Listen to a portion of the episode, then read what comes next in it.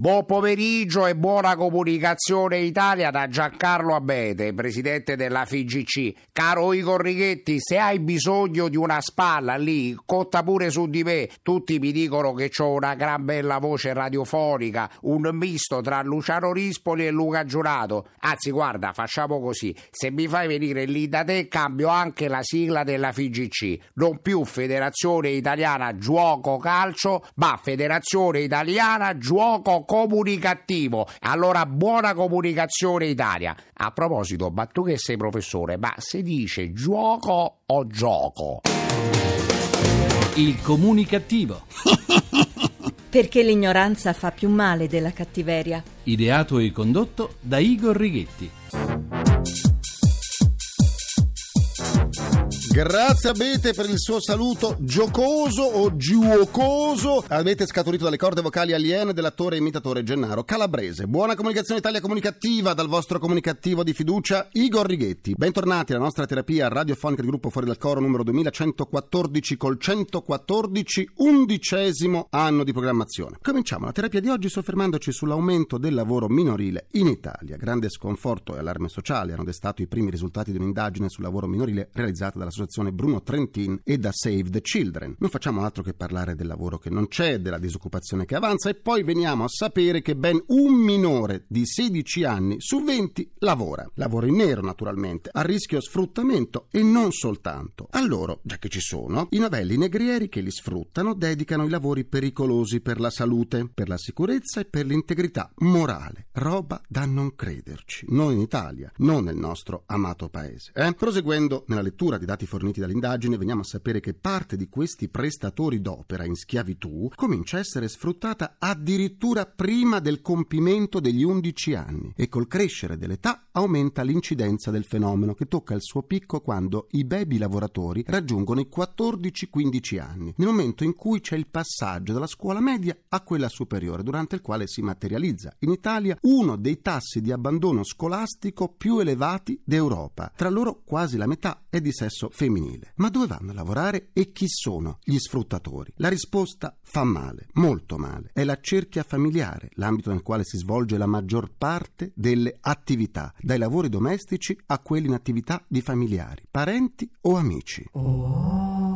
Eh, oh, sì, ma è presente anche un 14% di minori che presta la propria opera a persone estranee all'ambito familiare. All'esterno delle mura domestiche prevalgono i lavori nel settore della ristorazione, nei panifici e nelle pasticcerie. Nascosti nelle cucine o dove sono in funzione i forni di cottura, nessuno li può vedere. Capito? Eh, capito sì. Ci sono poi quelli che seguono i venditori ambulanti e altri che fanno lavori agricoli o di allevamento. Naturalmente non può mancare il lavoro nei cantieri edili, lavori faticosi che storpiano le giovani ossa, mansioni umilianti, spesso neanche remunerati, visto che meno della metà dei minori dichiara di ricevere un compenso compenso. E allora è la famiglia che riceve il denaro per la prestazione dei figli o come spesso avviene è la famiglia stessa a sfruttare il lavoro dei giovani figli. Secondo la mappatura delle aree a maggior rischio di lavoro minorile in Italia, il sud ha il triste primato, ma non mancano alcune zone del centro-nord. Il lavoro nobilita l'uomo, si diceva, è vero, ma non quando a farlo sono bambini o adolescenti. E soprattutto non nobilita un bel niente, ma distrugge il futuro di questi giovanissimi schiavi costretti a fare attività di nessun pregio educativo e di nessun insegnamento. Lavare i piatti, pulire una porcilaia, spostare pesi ingenti non formano i lavoratori del domani. Non possono essere messi a capitale per un futuro mestiere che ha necessità di ben altri insegnamenti e di altre età formative. Anche l'UNICEF ha svolto una propria indagine dalla quale emerge che nel mondo ben 115 milioni di bambini di età tra i 5 e i 17 anni sono impegnati nelle peggiori forme di lavoro minorile, come quelle che prevedono il contatto con sostanze chimiche, carichi pesanti e orari prolungati. Contro il lavoro minorile, l'UNICEF concentra il suo impegno sull'istruzione giudicata l'arma migliore per allontanare l'ignoranza che porta alla non conoscenza dei propri diritti. È un'altra dimostrazione che, come dico al comunicativo, l'ignoranza fa più male della cattiveria. Tu signorante, signorante sai perché. L'Italia, in conseguenza della crisi economica, si scopre sempre più tutto fare. Coloro che fino adesso ritenevano di non essere capaci neanche di mettere un chiodo per attaccarci un calendario, oggi scoprono non soltanto di essere capaci di svolgere qualche lavoretto per la casa, più o meno bene, ma che questo impensato fai da te produce in loro soddisfazione e persino divertimento, oltre che risparmio, si intende. Eh, sapevamo e ne abbiamo anche parlato della scoperta passione degli italiani verso la coltivazione di melanzane e peperoni, passione nata e sviluppata in conseguenza della crisi, ma che tale è stato il successo dei novelli piccoli coltivatori diretti che gli orti piccoli e grandi posti su terrazze e balconi stanno dilagando, prendono il posto di rose e gerani. Oggi veniamo a conoscenza che soprattutto gli uomini hanno scoperto di essere in grado di dipingere una stanza, di riparare una finestra o una porta che non chiudono bene, di saper fare insomma quei tanti piccoli lavori di cui si ha bisogno in casa con una certa frequenza. Questa scoperta, oltre al passaparola, viene da Assofermet, l'associazione dei negozi di ferramenta, che al contrario di gran parte dei commercianti può vantare aumenti considerevoli nelle vendite. Merito della crisi, appunto, che porta le famiglie ad acquistare non soltanto vernici, pennelli e tutto ciò che fa parte del corredo del piccolo imbianchino, ma anche attrezzi per giardino, trapani e cassette degli attrezzi. Tutto l'armamentario necessario per le riparazioni casalinghe. La notizia del momento felice per le ferramenta si è diffusa a Roma, dove si è svolto il congresso mondiale del comparto che vale quasi 400 miliardi di euro. Ma a spegnere gli entusiasmi è stato lo stesso presidente di Assofermet, che ha osservato come l'attuale tendenza, pur se positiva, può mettere in grave pericolo tutto il comparto, perché laddove c'è la richiesta c'è pure l'offerta, che in questo come nei casi dell'edilizia è rappresentata dal commercio online ai primi posti nel mondo per le vendite del fai da te. Ed è proprio questo tipo di concorrenza a far paura ai negozianti, i quali fanno notare come chi svolge attività di e-commerce, vale a dire di commercio elettronico, in Italia può fatturare al di fuori del nostro paese, laddove le tasse sono inferiori, mettendo quindi in crisi tutti coloro che le tasse le pagano qui in Italia. Rischiamo quindi il peggioramento della crisi per surplus di richiesta che fa scattare gli interessi di chissà quali gruppi e di chissà quali paesi, ma di sicuro lontani ed estranei all'Italia. La crisi ci aspetta, è giù al portone, studia dove andiamo.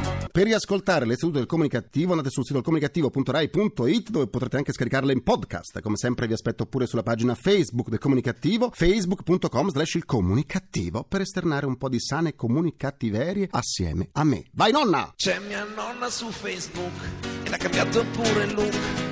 La nonna è sempre pronta e nonostante l'età. Dal gruppo Facebook del Comunicativo oggi saluto Michele Candiani, Maxi Cap, Concetta Buzzo, Mario Di Maggio, Carmine Merola, Mauro Corinto, Marzio Frassinetti, Gabriele Scarpa, Mimmo Gallo, Monica Minervini, Francesco Saverio Sammarelli, Alessandro Induddi e Antonella Belati. Continuiamo la terapia. La formazione delle giovani generazioni è troppo spesso soggetta a sottovalutazione da parte di chi dovrebbe invece tenerla nella massima considerazione, perché da essa dipende il futuro di noi tutti. Ma non sempre c'è trascuratezza.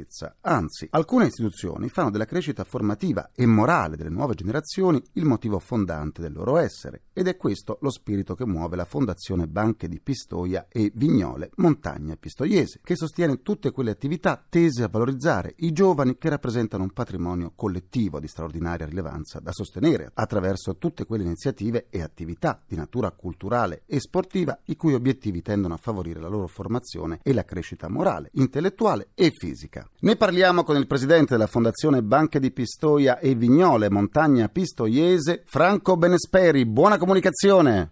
Comunicazione a lei e a tutti gli ascoltatori. Tra le tante iniziative che promuovete e sostenete per la formazione e la crescita dei giovani figura la rassegna letteraria Seminamenti, incontro con l'autore. Come si sviluppa il progetto? Seminamenti è un progetto riservato agli studenti delle scuole superiori della provincia di Pistoia ed è dedicato alla conoscenza della scrittura letteraria e teatrale. Si sviluppa attraverso una serie di incontri in forma di intervista pubblica sia con autori appartenenti alle nuove generazioni letterarie, sia con autori ormai affermati come lo scrittore e giornalista Lucio Lami, corrispondente di guerra, e Gao Xingdian, scrittore e pittore cinese, premio Nobel per la letteratura dell'anno 2000. Il progetto si articola in due distinti momenti, uno riservato esclusivamente agli studenti e uno aperto alla cittadinanza a ingresso libero. Il fine è quello di favorire il contatto diretto con quelle voci contemporanee della letteratura e del teatro che difficilmente trovano spazio all'interno dei programmi scolastici. Un progetto, devo dire, di cui andiamo molto fieri perché ogni incontro finora si è rivelato davvero un successo. Attraverso quali iniziative vi rivolgete agli istituti scolastici e alle università? Cerchiamo di coinvolgere soprattutto le scuole che operano sui territori di nostra competenza, che spaziano dalla provincia di Pistoia a quella di Prato, a quella di Firenze e al comprensorio di Empoli e di Vinci, proponendo loro numerosi progetti di carattere culturale e sportivo. Oltre al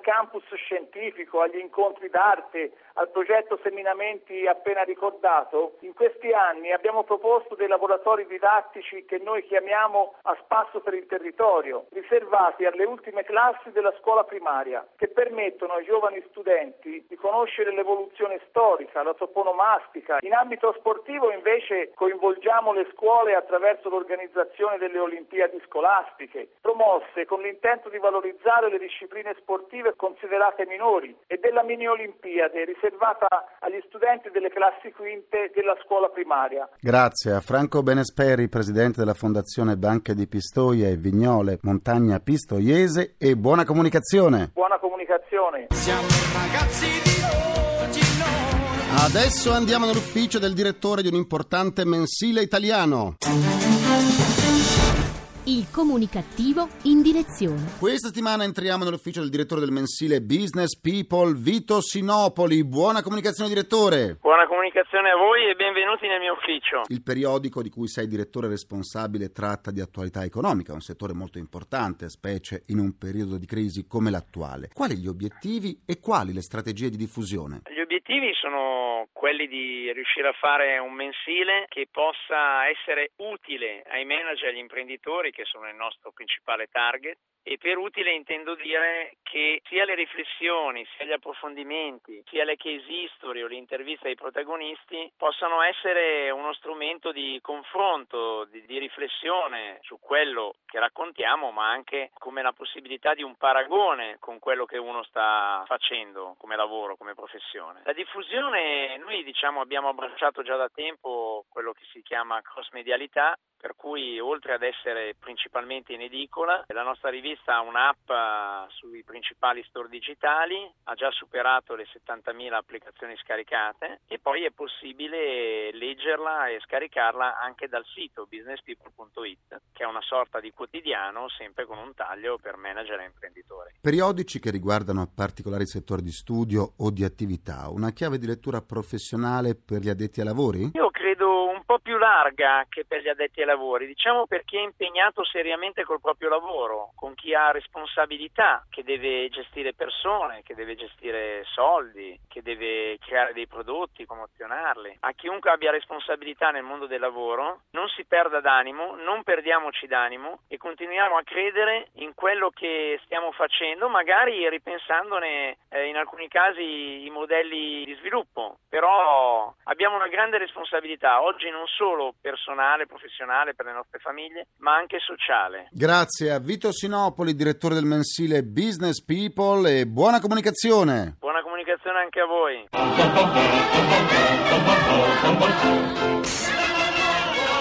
Una chiusura corale. Vi ricordo la nostra campagna estiva Una ciotola contro la sete, rivolta ai titolari e gestori di locali pubblici e a tutti coloro che hanno le abitazioni sulle strade, affinché lasciano una ciotola d'acqua fresca fuori dalle porte in modo che cani e gatti, randaggi o di passaggio, possano dissetarsi. Sindaci italiani, aderite anche voi, magari mediante ordinanze comunali, sollecitate la presenza di ciotole d'acqua fresca fuori dai locali pubblici dei vostri territori. Una ciotola d'acqua non costa un fichetto secco, ma è un atto di grande valore civico e morale. I comuni che aderiranno a questa iniziativa del comunicativo ci invino una email al comunicativo chiocciolarai.it verranno citati durante la trasmissione. Concludo anche questa seduta con il mio pensiero comunicativo.